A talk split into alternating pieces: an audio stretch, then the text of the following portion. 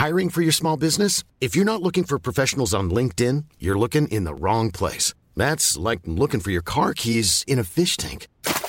LinkedIn helps you hire professionals you can't find anywhere else, even those who aren't actively searching for a new job but might be open to the perfect role. In a given month, over 70% of LinkedIn users don't even visit other leading job sites. So start looking in the right place. With LinkedIn, you can hire professionals like a professional. Post your free job on linkedin.com slash people today.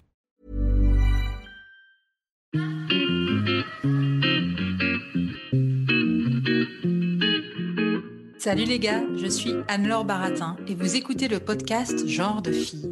Chaque semaine, je reçois une fille unique en son genre pour parler sans tabou de mission de vie, de galère, de déclic ou non, de féminin, de maternité ou pas, tout ça, tout ça. Par leur parcours, leur engagement et leur choix de vie, elles m'ont bluffé et j'ai à cœur de vous les faire découvrir. Je sais qu'elles vous inspireront. J'espère maintenant que leur parole vous permettra d'avancer, de choisir, de décider. Et maintenant, place à l'épisode du jour. Bonne écoute Cet épisode a été rendu possible grâce à Baratin, etc. Baratin, etc., c'est l'agence de création éditoriale qui accompagne les entreprises engagées s'adressant aux femmes. Aujourd'hui, je reçois Camille Sfez. En 2018, je lisais son premier livre intitulé La puissance du féminin. Ce livre a ouvert la voie à d'autres auteurs, mais il reste pour moi le premier livre à évoquer aussi bien le féminin sacré et tout ce que cela implique. Plus simplement, j'ai découvert le féminin sacré avec ce livre de Camille. Et j'ai ensuite fait l'expérience des cercles de femmes en participant à l'un d'eux, avec Camille qui était alors gardienne de ce cercle. Une expérience unique, remuante et émouvante. C'est pour toutes ces raisons que je suis très heureuse d'interviewer Camille aujourd'hui. Bonjour Camille, je suis ravie de te recevoir aujourd'hui au micro de Genre de Fille. Est-ce que tu peux te présenter en quelques mots, s'il te plaît, pour ceux qui ne te connaissent pas du tout? Oui, bonjour Anne-Laure, merci de cette invitation. Euh, donc, je m'appelle Camille Sfez, je suis psychologue clinicienne et formatrice. Et j'ai créé des cercles de femmes à Paris il y a une dizaine d'années maintenant, un peu plus que ça. Oui, il y a une dizaine d'années. Et je raconte, donc j'ai écrit un premier livre hein, qui s'appelle La puissance du féminin, dans lequel je raconte finalement ces espaces de cercle de femmes et de développement personnel pour les femmes. Euh, voilà, et aujourd'hui j'ai une activité euh, qui se partage entre mon métier de psychologue et que je propose aussi pour les femmes pour renouer avec, euh, avec elles-mêmes. D'accord. Oui, c'est vraiment aller en, Enfin, je veux dire, tu es allé crescendo de plus en plus depuis dix ans sur cette sur euh, le, fait d'aider les femmes, en fait. Oui, en tout cas, au départ, c'était vraiment la Tente Rouge de Paris hein, que j'ai créé en 2011. Ce cercle de parole, c'était vraiment un espace pour moi, d'abord, de ressourcement, d'écoute, un espace à part en dehors de ma vie quotidienne. Et c'était vraiment d'abord pour moi que je l'ai créé, hein, pour avoir euh, ces cercles qui me faisaient du bien dans ma vie. Et puis, euh, petit à petit, ça, ces, cercles se sont développés en atelier, en week-end, en stage, en retraite. Euh, et c'est vrai qu'aujourd'hui, il y a, y a, plein de choses finalement que, que j'aime proposer aux femmes dans ces espaces, mais c'est vraiment toujours à propos d'arriver à s'écouter. En fait, c'est toujours un travail autour de l'écoute, écouter euh, ses profondeurs, écouter euh, ce, que, ce que notre être a à nous dire. Quoi. Ouais. Et tu en parlais justement quand tu te présentais, ton premier livre, La puissance du féminin, qui est sorti en 2018, je crois. Il a connu, un, il a connu un énorme succès. Comment tu l'as vécu, ce succès, et quel impact il a eu sur toi? Ben, en fait, moi, j'ai écrit ce livre vraiment comme on écrit un mémoire. Euh, j'avais pas du tout idée qu'il allait être lu en fait. Enfin, je pense que c'est difficile à concevoir quand. Euh, enfin, c'était difficile à concevoir pour moi en tout cas. Donc j'ai vraiment écrit en me disant j'ai envie de transmettre des choses que j'ai découvertes parce que j'avais la sensation que tout ce que j'avais découvert dans ces espaces pour les femmes ces dernières années, donc ces espaces euh, voilà de, développement personnel, c'était des choses qui étaient hyper cachées en fait. Et c'est vrai que mon livre il est sorti au moment quand même de la libération de la parole des femmes, au moment où, enfin en tout cas il a, il a vraiment surfé sur cette vague du, la quatrième vague du féminisme où euh, euh, voilà, les femmes parlent de manière beaucoup plus décomplexée de leur corps, de leurs règles, de leur sexualité. Euh, au-delà de après de MeToo, etc. Hein. Mais du coup, moi, ta question, c'était comment. Euh, c'est quel impact, quel... impact le succès, en fait? parce que maintenant, comme aujourd'hui, je pense que je ne suis pas la seule à le penser, tu es vraiment la personne, la femme qui a ouvert la voie. Euh, tu as mis en lumière les cercles de femmes. moi, c'est avec toi que j'ai participé à mon premier cercle de femmes. Tu as mis en lumière le féminin sacré, le fait de se reconnecter à sa puissance, notamment à travers notre cycle féminin. Et j'imagine que c'est quand même quand on écrit un livre comme ça et qu'on ne se dit pas que ça va être un énorme succès et qu'après, on a quand même, c'était, c'est quand même un truc énorme. J'imagine que tu en, es consciente et je me suis dit, euh, comment on vit ça? Euh, Comment est-ce que tu as... Je sais qu'après, tu es parti vivre à Bordeaux. Est-ce que ça, ça c'est une, des conséquences de, du succès, de la, de la mise en lumière de ce que tu as fait depuis 2011 ou pas du tout? En fait, c'est marrant que, parce que quand tu me poses la question, tu vois, je me dis, je ne sais pas si, en fait, spontanément, en tout cas dans mon quotidien, je me dis pas que la puissance du féminin, c'est un succès.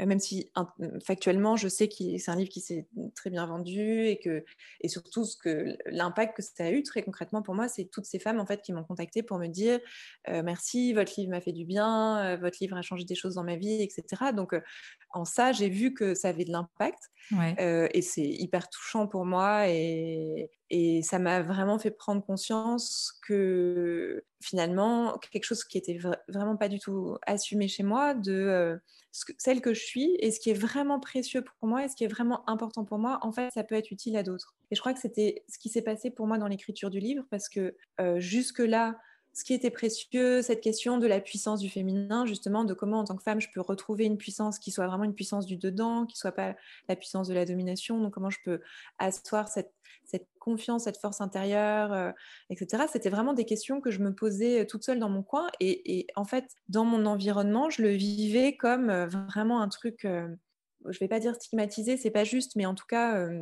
un peu honteux, quoi. En tout cas caché, vraiment que je cachais. Et puis, avec l'écriture du livre, quand j'ai eu ces éditrices là qui m'ont dit mais en fait euh, ce que tu vis c'est précieux il y a d'autres femmes qui pourraient en bénéficier qui seraient intéressées tout d'un coup en fait je me suis dit c'est vrai que je, ne suis pas obligée de d'une certaine manière oui ça a levé une forme de honte ou en tout cas la, sensation d'être un peu voilà, d'être un peu bizarre ou d'avoir des ouais. d'intérêt un peu particulier, je sais pas. Et en voyant que ça avait de l'impact pour beaucoup de femmes, ça m'a vraiment, c'est venu me montrer que je pouvais faire confiance à ce que je trouve à l'intérieur et que j'avais plus besoin de le cacher, quoi, en fait. Euh, donc c'est vraiment ça euh, ce qui s'est passé pour moi. Euh, après, bien sûr qu'il y a eu, quand, quand, tu me parles du succès, tu vois, je vois le truc de, bah justement, les gens projeter sur moi une image et donc euh, c'était une image très positive et moi je me disais euh, en fait ils voient pas euh, que je suis pas que cette image et, et du coup forcément spontanément je, je, pouvais voir aussi la tendance que j'ai à avoir envie de coller avec cette image. Là clairement je parle d'Instagram hein, parce que moi c'est le seul réseau social sur lequel je suis mais dans lequel évidemment il y a ce ce truc de la mise en scène, du paraître, même si on essaye, euh, on est nombreux à essayer de déconstruire ça, je me sens quand même prise là-dedans. Et donc, il y a comme un... Moi, ça, a, ça a vraiment réveillé euh, la petite fille qui... Euh, moi, en tant que petite fille, j'étais première de classe. Et j'étais vraiment la chouchoute des professeurs quoi et, et, en même temps je me suis construite en étant la chouchoute en même temps je me suis construite avec ce regard que finalement parfois même je le trouvais injuste je me disais mais en fait, il n'y a pas de raison que ce soit moi la, préférée, euh, que euh, factuellement, il n'y avait pas de raison par rapport aux autres enfants. En même temps, j'en avais besoin et en même temps, ça m'isolait des autres. Je peux raconter un souvenir, hein, vraiment, une situation euh, quand on avait, j'étais en CM1, donc j'avais 8 ans. Et on avait dans la classe le papa d'un de mes copains, il était ingénieur du son, donc il avait un studio d'enregistrement. Et donc la maîtresse avait décidé qu'on allait enregistrer une chanson pour l'école la chanson pour le spectacle de l'école. Et elle avait choisi que ce serait moi qui serais sur scène avec un autre petit garçon devant les autres enfants pour chanter. Et moi, je me souviens que je, ne chantais pas très bien, enfin, je chantais faux, hein, un peu. En tout cas, probablement qu'il y avait d'autres enfants qui chantaient mieux que moi. C'est l'adulte qui raconte l'histoire, je me dis peut-être pas, hein, j'en sais rien, mais j'ai l'impression que j'avais été choisie et que c'était pas juste, tu vois. Et je me souviens que mes copines et en fait était jalouse probablement, enfin, et en tout cas qu'elle disait c'est pas juste, pourquoi c'est Camille, etc. Et que je m'étais rendu compte qu'en fait d'avoir ce regard positif, c'est aussi ce qui m'isolait des autres en fait. Et tu vois, du coup, il y, y, a vraiment cette ambivalence euh, que j'ai retrouvée adulte face au succès du livre, qui était, euh, en même temps, c'est hyper gratifiant de voir que, voilà, il y a toutes ces femmes qui ont lu mon livre et, et à qui ça a plu. Et en même temps, il y a comme une forme de peur aussi à assumer cette place dans laquelle on met que je trouve pas forcément toujours juste ou ouais. Voilà. j'ai l'impression d'être chez le psy là non, non. bah, tant mieux mais non mais je me souviens ce que tu as fait le rapport avec Instagram c'était que évidemment je te suis sur Instagram. Un moment tu avais écrit un post qui m'avait beaucoup marqué où justement tu d'ailleurs c'est un post qui a été quand même énormément partagé où tu dénonces un peu ça, en fait, ce côté, tu es très lucide vis-à-vis de toi-même en disant, mais en fait, Instagram, on a beau savoir, ça peut être vite la mmh. course au like, avoir mmh. sa communauté, etc. Et il me semble, si je me souviens bien, que tu t'es un peu mis, tu t'étais mis en retrait d'Instagram et que tu t'étais plus focalisé sur ta newsletter que je reçois aussi, et que pour toi, en fait, c'était une manière de dire, je ne veux pas être dépendante de ce, de ce, de ce monstre qui est Instagram, et enfin, moi, je le, je le comprends, et mmh. d'avoir, de pouvoir interagir avec des, gens qui s'intéressent à ton travail à travers une newsletter plutôt que sur un réseau social où, en fait, qui est complètement chronophage. Oui, mais c'est vraiment une réflexion, je pense, qui serait intéressant d'avoir collectivement. Mais c'est vrai que moi, c'est complètement. Enfin, je pense qu'on est tellement nombreux à vivre ça. La sensation que, en même temps, il y a plein de choses super à partager. Et vraiment, Instagram, ça a apporté énormément de choses dans ma vie ces dernières années. Donc, c'est un endroit où c'est chouette d'être. C'est important d'être. Il y a plein de moments. Enfin, j'essaie vraiment de, publier euh, quand j'en ai envie, quand ça me touche, quand j'ai l'impression d'avoir quelque chose à dire. Et en même temps, euh, oui, c'est chronophage. Oui, je me retrouve dans cette course au like et à tiens, l'algorithme a changé, pourquoi est-ce que les gens répondent moins? Tout de suite, ça vient me dire, est-ce que c'est parce que c'est moins intéressant? Est-ce que c'est parce que... Donc tout de suite, moi, ça me remet en cause. Moi, je pense que je ne suis pas la seule là-dedans. Et puis en plus, il y a quelque chose de, toujours factice. C'est-à-dire que il y a même, ça, devient une nouvelle injonction, une nouvelle tyrannie. Il faut être authentique, il faut se montrer tel que l'on est. Et donc, du coup, on se met en scène en se montrant tel que l'on est. et, là, il y a vraiment cette, Enfin, je, me dis, en fait, c'est un énorme enseignement là au niveau euh, planétaire. On est en train d'apprendre à regarder en face notre ego et à arriver à le lâcher. En mmh. fait, je pense que Instagram c'est un accélérateur pour ça parce que on est forcément pris dans ce jeu de la mise en scène. En fait, même quand on veut sortir de cette mise en scène, on est dedans forcément puisqu'on va choisir telle photo, tel mot. Enfin, ouais. Sous couvert d'authenticité, en fait, c'est comme tu dis, mais c'est vrai que le mot ego, moi, pareil, ça, ça me fait, ça me ça me fait penser, ouais, c'est la gestion de l'ego. Et moi, la mmh. petite anecdote, c'est que moi, je me suis mis un, un, truc sur Instagram qui te permet de voir le temps que tu passes par jour. Et moi, dès que je dépasse une heure, ben, ça me met, ça fait déjà une heure que vous êtes sur Instagram aujourd'hui. Et en fait, quand tu comptabilises, tu te dis, non, mais attends, sur une semaine, ça fait comme si ça, te rajoutait euh, une journée. Enfin, je veux dire, ça veut dire que pendant 7 heures, bon, bref, ça, c'est. je suis en train de, de tergiverser. Je fais, je fais, pareil que toi, mais je l'ai mis à une demi-heure, du coup, je l'arrête et du coup, euh, ça marche pas. ça marche pas mieux. Donc, euh, ouais. Pour revenir à la puissance du féminin, il me semble que tu l'expliques dans ton livre aussi. en fait, toi, Camille, tu as fait l'ESSEC, donc tu as quand même un parcours assez scolaire. Et c'est lors d'un voyage en Irlande, il me semble, non, que, as, que tu t'es reconnecté, enfin, je veux dire que tu as découvert un peu ce qu'étaient les cercles de femmes, tout ce ah qui touchait au folklore ou pas? Est-ce que tu peux nous raconter? Oui, en fait, euh, donc moi j'ai fait l'ESSEC, voilà, une grande école de commerce. C'est vrai que j'étais assez formatée euh, vraiment pour rentrer dans, dans ce système élitiste, euh, en tout cas au niveau des études, hein, j'étais vraiment dans ce système-là. Et en fait, en arrivant en école, moi j'ai fait une dépression j'avais vraiment, vraiment besoin de trouver du sens et j'en trouvais pas du tout dans ce que les SEC me proposaient, que ce soit en termes de, de perspectives professionnelles, que ce soit en termes de centre d'intérêt, etc. du coup, je pense que j'étais aussi beaucoup en rejet, hein, parce que probablement que j'aurais pu y trouver des choses, mais bon, voilà, j'ai fait un peu un rejet de, ça et du coup de ce monde-là. Et, en fait, c'est au cours de la thérapie que j'ai faite bah, en arrivant en école que le, thérapeute qui m'accompagnait m'a parlé des cercles de femmes, en fait. Euh, parce que lui, il a créé des cercles d'hommes en France et donc il, était, voilà, il, connaissait aussi ces associations. C'était plutôt en Angleterre que je suis partie au départ. il était super euh, avant-gardiste, euh, le thérapeute, non? Ouais. C'était ben, C'était, je ne sais pas si tu connais le mouvement qui s'appelle le Mankind Project, les nouveaux guerriers. Ouais, non, je connais pas. C'est un mouvement euh, qui vient des États-Unis au départ. Bah, du coup, je sais pas, je pense que ça doit faire 20 ans maintenant que ça existe en France, euh, peut-être plus que ça, je sais pas exactement, 25 ans peut-être. Et lui, en fait, il avait amené ce mouvement-là de l'Angleterre à la France. Donc ouais, il était, en tout cas sur ces questions, bah, je pense que c'est c'est clairement cette rencontre hein, qui a fait que euh, enfin, bon, je sais pas si c'est la conséquence ou j'étais allée chercher quelqu'un comme ça par hasard, hein, le hasard ou la conséquence, mais en tout cas, j'ai eu envie vraiment, moi j'ai pris conscience que dans ma construction de jeune adulte, être une femme, c'était... Il y avait un message complètement contradictoire, c'est-à-dire qu'en même temps, à l'ESSEC, dans mes études, on me disait homme ou femme, tu vas diriger le monde, quoi, en gros. Et en même temps, je me rendais bien compte que pour réussir avec ces codes-là, qui sont pour moi vraiment les codes de la société patriarcale, en tout cas de la compétition, de la domination. De... Il fallait que je mette de côté toute ma sensibilité. Et du coup, je me disais, ce qui fait de moi mon identité aussi de femme, hein, je ne dis pas que la sensibilité, c'est que le côté féminin, mais ça, ça, rentrait en conflit, en fait, avec ce modèle de réussite qu'on me proposait de femmes libres et de femmes guerrières, ambitieuses. Et donc, du coup, c'est vraiment ça qui m'a mise sur ce chemin de, de cette recherche. Qu'est-ce que ça veut dire d'être une femme puissante? Est-ce que je peux être une femme et en même temps être puissante? Ce qui me paraissait au départ complètement contradictoire. quoi. Qu'est-ce que c'est être une femme puissante pour toi? Euh, bah, je pense que j'ai vraiment, euh, enfin, en tout cas, cette définition, elle a pu évoluer ces dernières années. C'est-à-dire qu'au départ, euh, j'ai vraiment pris conscience que ce que je refusais dans la puissance, c'était la puissance sûre, la puissance de la domination, qui était quand même très présente dans mon éducation.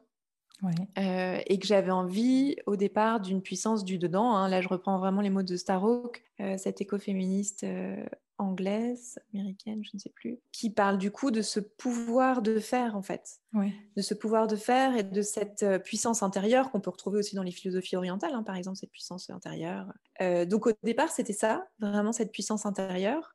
Et puis là, vraiment de plus en plus ces dernières années, pour moi, c'est aussi euh, ma capacité à me laisser traverser par quelque chose de plus grand que moi. Donc il y a vraiment une dimension, euh, je dirais, un peu plus transcendante ou spirituelle, si on peut le dire, euh, ce mot, je sais pas, qui est si connoté, mais c'est-à-dire que c'est en même temps faire confiance à ma puissance intérieure, c'est ma sécurité intérieure, c'est ma confiance en soi, c'est mon estime de moi, c'est voilà. Mais c'est aussi ma capacité à me laisser traverser par quelque chose qui est plus grand, donc à mettre à l'écoute, finalement, je pourrais le dire aussi en, disant me mettre, à l'écoute du vivant, quoi.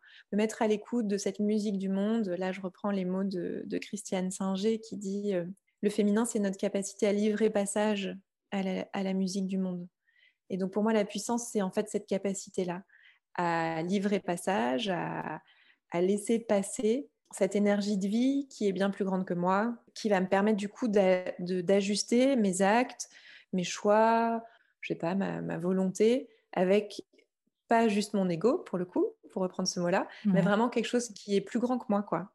Donc ça c'est ça c'est vraiment euh, je pourrais encore le dire autrement j'ai l'impression de répéter les choses mais dit autrement c'est aussi dans les moments où je me sens au service de quelque chose de plus grand que moi alors je contacte une puissance nouvelle ah, si si bah, ça, parle, ça parle énormément après cette minute euh, Léa Salamé, où je me suis prise pour Léa Salamé pour te demander pour, euh, qu'est-ce que c'était qu'une femme puissante. Je voulais savoir qu'est-ce que ça fait de se mettre à écrire ce, son second livre quand le premier a été un gros succès? Est-ce qu'on a la pression? Ouais.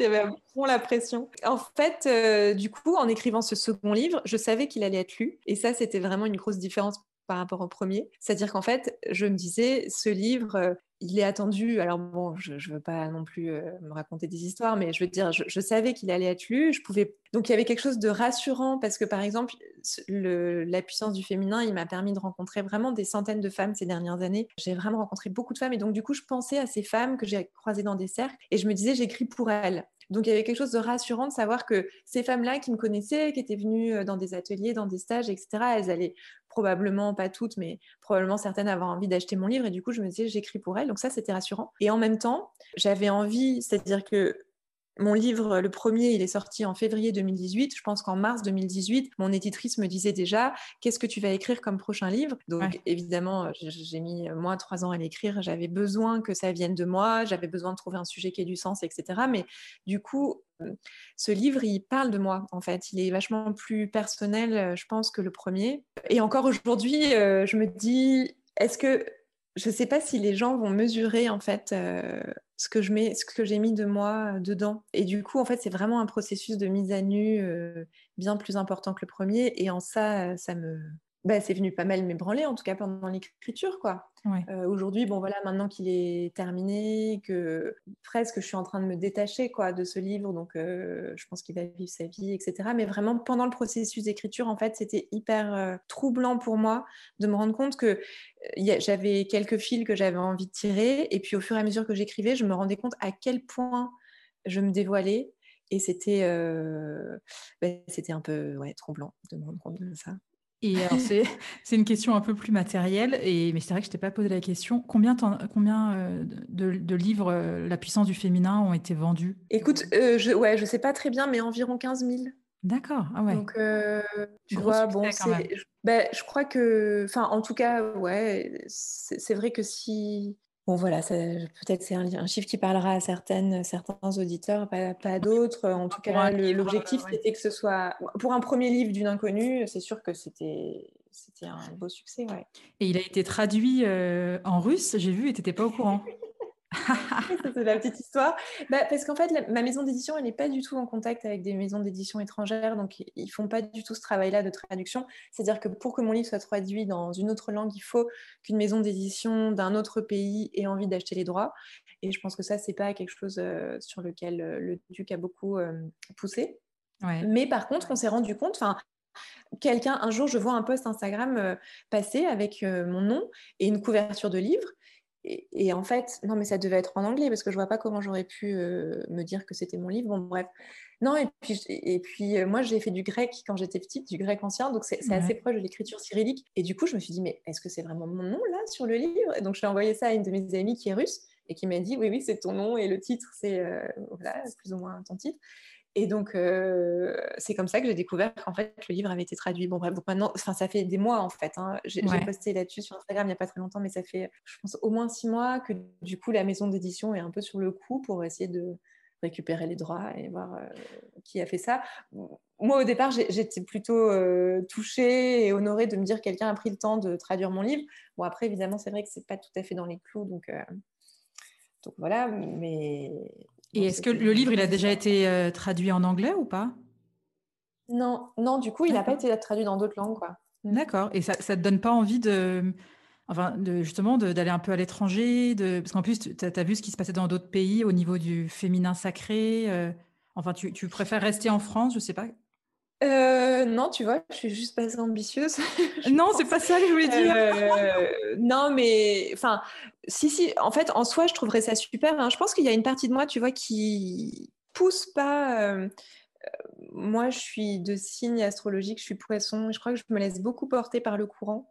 Euh, et que je vais pas. Euh, enfin, c'est pas vrai. Je pense que je suis aussi ambitieuse, hein, mais euh, bon voilà. Là, en tout cas, je suis pas allée démarcher d'une certaine manière des maisons d'édition étrangères en me disant. et même si je trouverais ça super qu'il soit traduit dans d'autres langues, s'il y a quelqu'un qui entend ce podcast et qui a des contacts de maisons d'édition à l'étranger, ce serait, je serais ravie de, que mes droits ben, soient vendus pour. L'appel est lancé. L'appel est lancé, mais euh, en fait, je me souviens dans la puissance du féminin, tu parlais donc euh, Star, je sais plus comment elle s'appelle, mais qui est américaine ou anglaise et Sparhawk. Ouais, ouais, Sparhawk. Et puis euh, même, tu as, participé à des cercles en Irlande ou, c'est moi qui est complètement hallucinée Oui, en Angleterre. Non, c'est en Angleterre. Mais oui, oui, oui. Après, en fait, moi, du coup, j'ai découvert ces cercles de femmes et ce qu'on appelle le féminin sacré, même si en fait pour moi c'est plutôt une période de notre histoire, de la préhistoire, mais bon en tout cas ce courant de développement personnel aujourd'hui qu'on appelle féminin sacré, où les femmes vont se reconnecter à qui elles sont en tant que femmes, à, leur corps, à leur puissance et à peut-être aussi cette énergie euh, parce que quand on parle de féminin sacré, moi, ça m'évoque aussi l'énergie euh, de la mère divine, quoi, hein, qui était vénérée aussi. Euh. donc, en fait, c'est aussi à propos de se reconnecter avec cette énergie-là, de puissance douce, de puissance de l'amour. et ça, en fait, tout ça, je l'ai découvert en Angleterre, avec des femmes soit des Américaines qui venaient organiser des stages en Angleterre, soit des Anglaises. Et je pense qu'elles étaient quand même assez avancées par rapport à nous. Et quand euh, en 2005-2008, j'ai fait mes premières initiations là-bas, j'ai rencontré en fait beaucoup, beaucoup de femmes euh, de mon âge. Donc moi, j'avais 25, euh, 28 ans.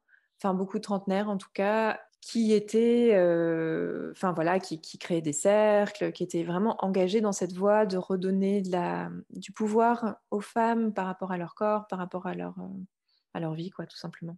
Oui. Mm.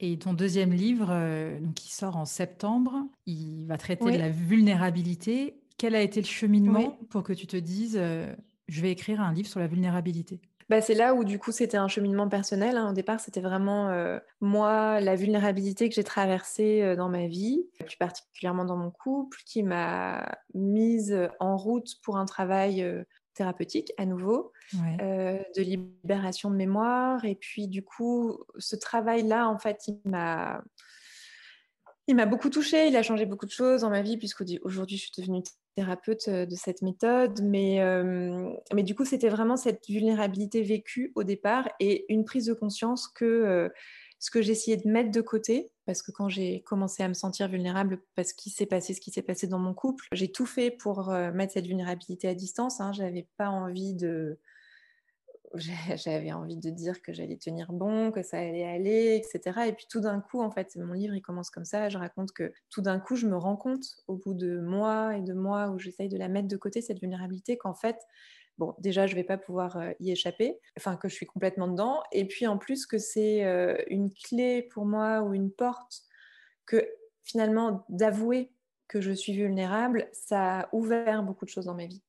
Et donc, du coup, c'était vraiment pour moi important d'écrire sur ça, c'est-à-dire qu'est-ce qui s'ouvre quand on avoue qu'on est vulnérable.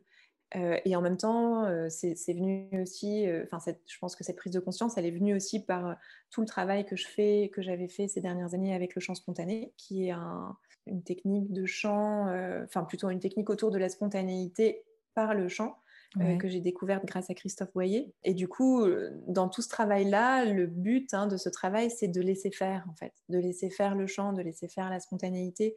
Et donc, du coup, je me suis rendu compte que moi, quand j'arrivais à mettre un genou à terre, dire que j'étais vulnérable, je pouvais laisser quelque chose justement de cette puissance dont on parlait passer à travers moi pour le dire autrement aussi, peut-être de manière un peu plus juste. Parce que je me sens vulnérable, je peux laisser passer quelque chose de merveilleux.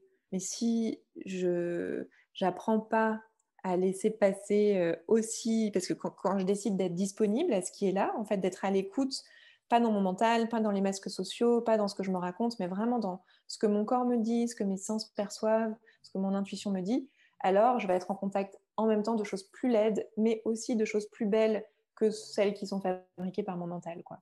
Ouais. sais pas si c'est très clair. Ah non, mais c'est hyper. Euh, en tout cas, moi, quand j'ai vu le, le, titre de ton livre, j'ai vu que ça traitait de la vulnérabilité. Ça m'a énormément parlé parce que, bon, là, petite anecdote personnelle, il faut bien se le confier de temps en temps. Euh, moi, j'ai trois enfants, mais euh, avant, j'en avais que deux, assez logiquement. Et je me souviens de moments où, quand j'étais seule avec mes enfants, et eh ben, je détestais ça. C'est très compliqué à expliquer. Et quand mon mari me disait, mais pourquoi? Je disais, mais je me sens vulnérable. Il me disait, mais ça veut dire quoi? J'étais incapable de l'expliquer, mais je ressentais, je me sentais, et ça va mieux maintenant, mais comme tu dis, il y a vraiment un, cheminement et accepter cette vulnérabilité, l'affronter. Bref, tout ça pour dire que c'est... Ça m'a, ça, a tellement, ça a tellement résonné en moi et je le ressentais au plus profond de moi, mais je ne savais pas expliquer ce que c'était une espèce de, de peur, de, vraiment de la vulnérabilité. Je me sentais fragile, je me sentais pas libre, tu vois, c'était... Bon, bref. Ouais, c'est ça, c'est-à-dire qu'en fait, euh, se sentir vulnérable, c'est se sentir fragile. C'est une autre manière de le dire quand même, et c'est de ça dont il s'agit. Et en fait, on peut, euh, tu vois, on peut dire, euh, j'ai vécu tel, tel, tel événement sans se sentir vulnérable. J'ai perdu mon mari, mon fils ne m'adresse plus la parole, ma mère est morte, euh, j'ai perdu mon job. Bon, on peut dire des choses comme ça sans être vulnérable en fait. Hein. Ça, ça, prouve juste qu'on n'est pas en connexion avec ses émotions. Mais le fait de qualifier de vulnérable une situation, enfin, de se qualifier vulnérable dans une situation qui nous arrive, euh, je me sens triste, je me sens en colère, j'ai du dégoût, j'ai peur et ça me rend vulnérable, ça, ça rajoute quelque chose en fait à la compréhension qu'on a de nous-mêmes. Et ça, ça nous met face au fait que la vie peut nous toucher, que l'autre peut nous blesser. Et c'est du coup comme un aveu, pour moi, c'est vraiment un aveu de cette prise de conscience qu'en fait, on est toujours blessé par la vie, par l'autre, bah, on est mortel, euh, et donc, on peut se raconter euh, que euh, les événements nous arrivent et qu'on arrive à les vivre avec beaucoup de détachement, mais qu'en fait, c'est pas vrai. Et ça, c'est vraiment mon expérience des cercles de femmes qui m'a permis de voir ça. C'est-à-dire que dans un cercle, il y a des femmes qui vont raconter exactement le même événement, exactement la même chose. Et il y en a une qui va le raconter en racontant la conclusion, c'est-à-dire voilà ce qui m'est arrivé et je m'en suis sortie. Voilà ce qui m'est arrivé et je vais pardonner et ça va mieux. Et cette femme-là, il y a cette manière-là de raconter.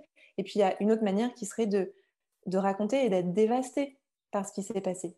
Et en fait, je crois que la femme qui raconte en acceptant d'être dévastée, en n'essayant pas de tirer une conclusion, en fait, elle se permet quelque chose de beaucoup plus grand. En fait, elle se permet de guérir la petite fille, elle se permet de se regarder en face, elle se permet justement à ce que la vie se remette à circuler. Et pour ça, il faut accepter d'être dévastée, en fait. Enfin, en tout cas, c'est vraiment quelque chose que j'ai vu dans les cercles. Et du coup, euh, voilà, c'est ce que j'essaye de raconter dans le livre finalement.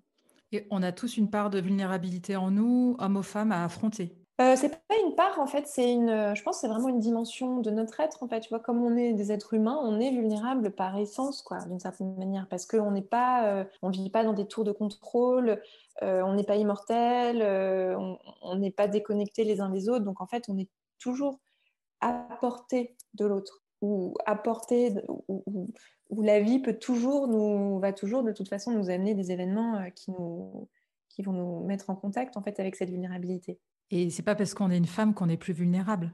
Non, mais là aussi, en fait, bon, comme toujours, hein, les mots, ils ont euh, plein de sens en fonction de leur contexte. Mais c'est vrai qu'aujourd'hui, on parle des, populations vulnérables. Et donc, euh, quand on regarde les populations vulnérables, bah, les femmes, elles sont plus souvent dans ces populations-là, parce que les femmes, c'est celles qui sont plus précaires quand il y a une crise économique, c'est celles qui vivent une double journée, c'est celles qui...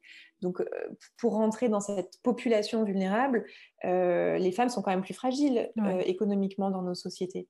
Euh, par contre, quand on parle de cette vulnérabilité, euh, je dirais, euh, je ne sais pas si c'est émotionnel ou en tout cas de, notre, de cette dimension-là, en tant qu'être humain, je crois que comme les femmes, il n'y a pas de différence. C'est aussi pour ça en fait que ça m'intéressait d'écrire sur ce sujet. C'était quand même pour essayer de me décentrer du premier qui avait été tellement pris dans une affaire de genre. Et évidemment, hein, j'écris pour les femmes mon premier livre et peut-être aussi probablement celui-ci, mais euh, du coup, j'avais quand même envie de, d'arrêter de parler du féminin. Oui, mais je trouve que c'est hyper intéressant aussi quand tu parlais des cercles d'hommes.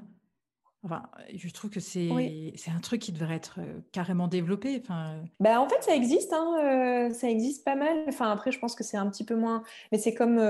C'est-à-dire que c'est vrai que les hommes vont moins dans des espaces, font font moins de thérapie, vont moins dans des espaces de développement personnel ou de yoga. Enfin, finalement, ces espaces d'intériorité, euh, pour le coup, c'est encore notre société hein, qui construit euh, une image de l'homme qui doit être dans l'action, qui doit être viril, qui doit être déconnecté de ses émotions. Et donc, du coup, forcément, pour un homme, d'aller dans cet espace où on doit rien faire que de s'asseoir et parler, c'est moins naturel que pour une femme. Mais j'avais déjà raconté ça, euh, enfin, j'ai envie de le raconter aujourd'hui.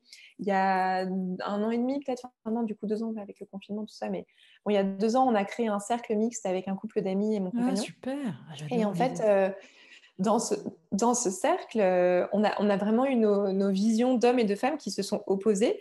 C'est-à-dire que les femmes, nous, on disait, euh, il faut juste qu'on s'asseye ensemble et qu'on soit dans l'être et qu'on parle de ce qui nous arrive et c'est tout. Et les hommes disaient, non, il faut qu'on se fixe des engagements, il faut qu'on se challenge, euh, qu'on soit dans l'action. Et en fait, c'était trop marrant parce qu'on avait envie de la même chose, mais, mais vraiment avec nos visions genrées de ce qui fait du bien, c'est d'être dans l'être ou c'est de s'améliorer. quoi. Euh, et, du coup, euh, je pense que c'est, pour moi, ça a été hyper révélateur en fait de cette construction sociale dans laquelle les hommes et les femmes grandissent. Et du coup, et ça m'a permis de comprendre aussi probablement la difficulté pour un homme de juste s'asseoir et dire je suis vulnérable.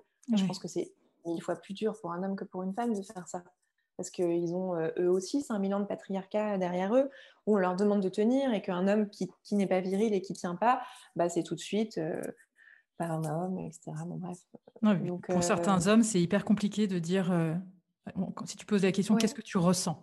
Et eh ben, En fait, tu en as, on ne leur a pas appris par l'éducation. Et comme tu dis, je pense que pour une fille, pour une femme, c'est plus simple de s'asseoir et de dire, enfin déjà nous c'est compliqué de dire je, mais bon, on peut au moins verbaliser ce qu'on ressent. Mais euh, non, pour les hommes, et d'ailleurs le fait que ce soit un, un cercle mixte, est-ce que les, est-ce que tu t'es pas dit les femmes vont peut-être s'auto-censurer quand elles parlent? Est-ce que les hommes vont pas être dans un jeu de représentation euh, sociale euh, Parce que, enfin, tu vois, est-ce que quand on est mixte, c'est pas justement, on est encore dans, on porte un masque?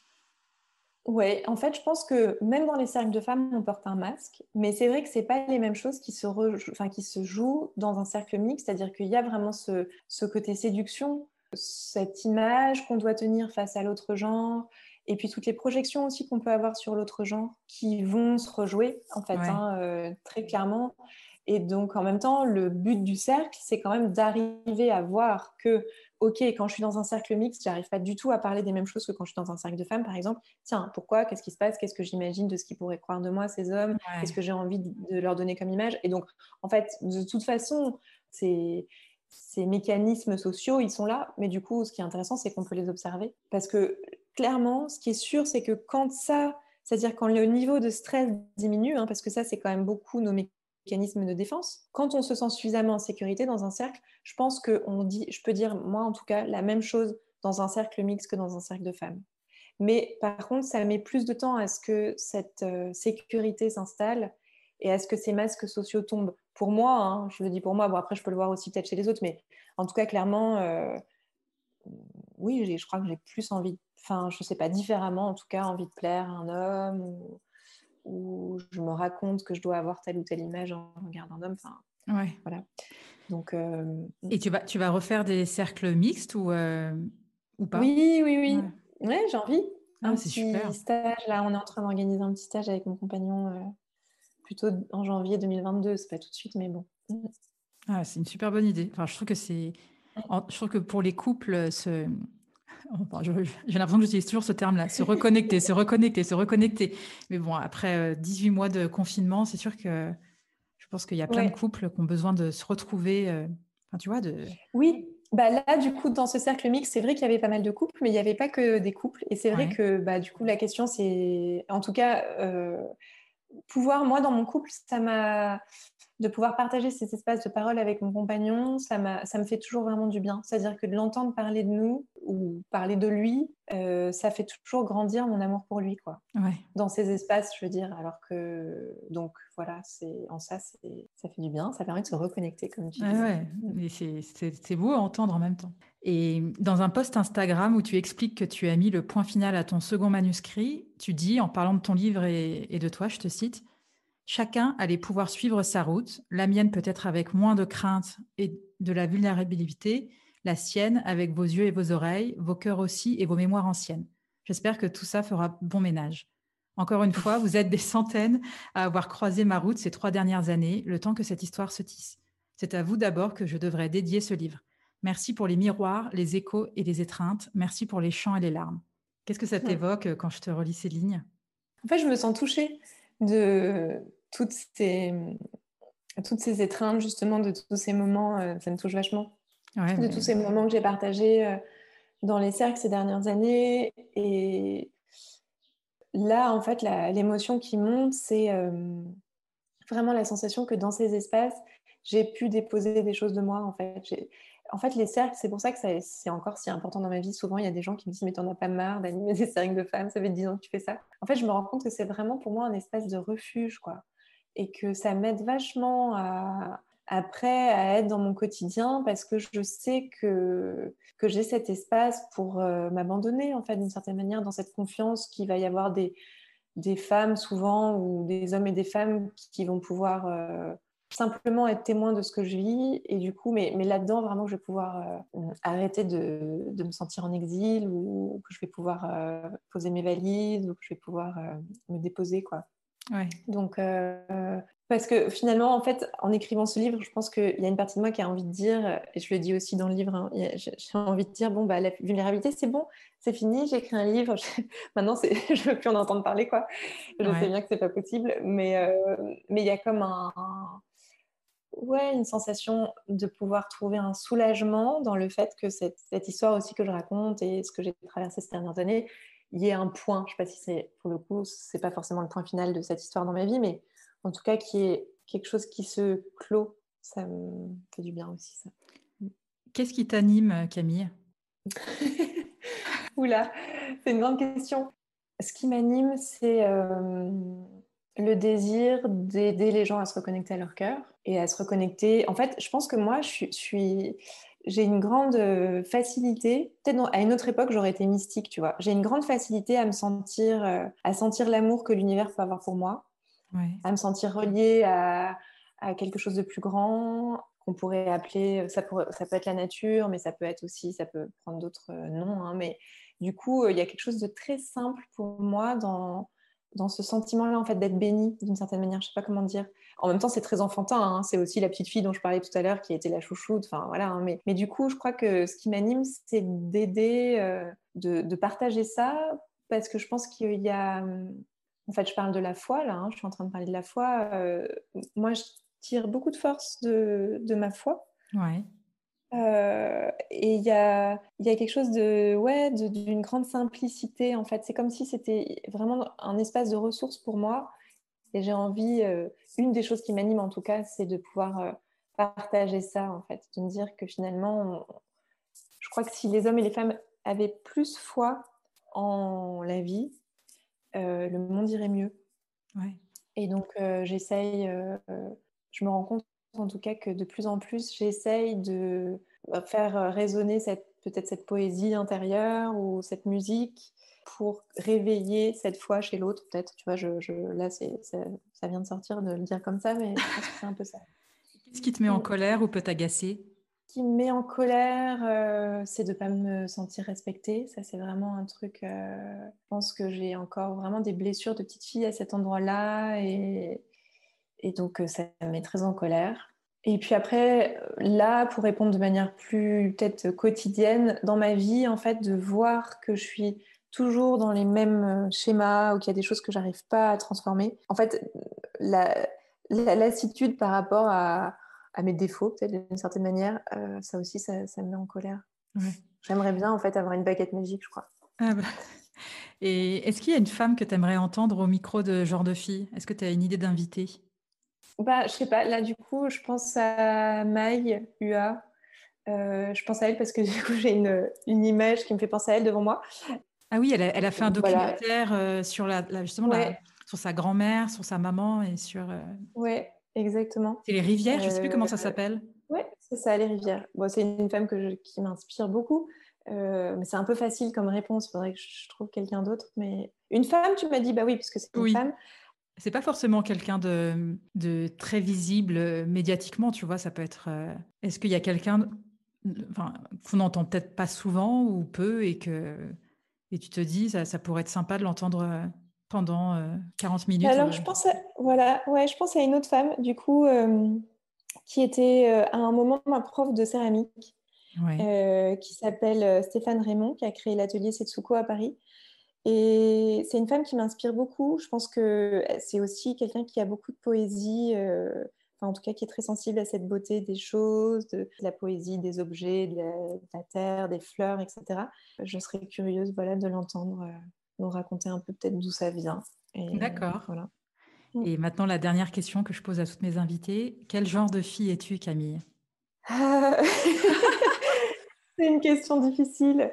Bah, tout à l'heure, je parlais de, mon signe astrologique. Je crois que je suis euh, une fille, euh, une femme qui se vraiment qui suit le courant, quoi. Je pense que ça c'est c'est en même temps du coup probablement mon défaut aussi, hein, mais c'est je pense aussi une de mes qualités euh, de vraiment pouvoir sentir là où, c'est facile pour moi d'aller. Euh, et du coup de, en suivant cette facilité de en fait d'une certaine manière de construire un chemin qui me ressemble parce que je suis euh, je suis ce courant là. Et tu me disais en fait donc toi t'es poisson et ton ascendant c'est quoi c'est balance. Ah t'es ascendant, balance. Ah, moi aussi je suis ascendant balance. Bon bref. Et ta lune est dans quel signe? Ma lune est en scorpion, vous saurez tout de moi. Ah, comme ma fille. Désolée. Non, mais ça, peut-être que je le couperai, j'en sais rien, mais euh, je trouve ça hyper intéressant, le thème astral. Euh, enfin, ça me passionne aussi. Mais la lune en scorpion, tu vois, bah, c'est toujours un truc, quand j'avais pris des cours euh, d'astrologie avec Sophie Keller, on, a pas mal étudié ça. Et quand j'ai vu que ma fille avait sa lune en scorpion, sur le coup, j'étais là, oh la pauvre et tout. Euh.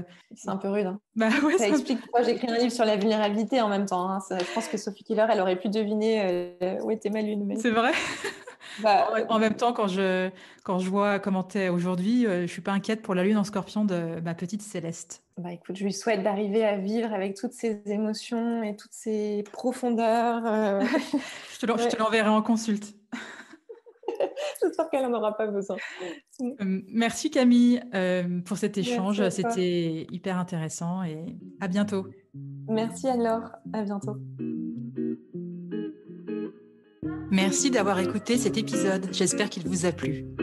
Si c'est le cas, partagez-le autour de vous et sur les réseaux sociaux. N'hésitez pas non plus à laisser un avis positif à propos de Genre de Filles sur vos applications de podcast. Pour ne rien manquer de Genre de Filles, suivez-moi à Anne-Laure Baratin sur Instagram. Si vous avez des compliments, des critiques ou des réflexions, n'hésitez pas. Merci à Marvin Marchand pour la musique du générique. Bonne semaine et à très vite. Salut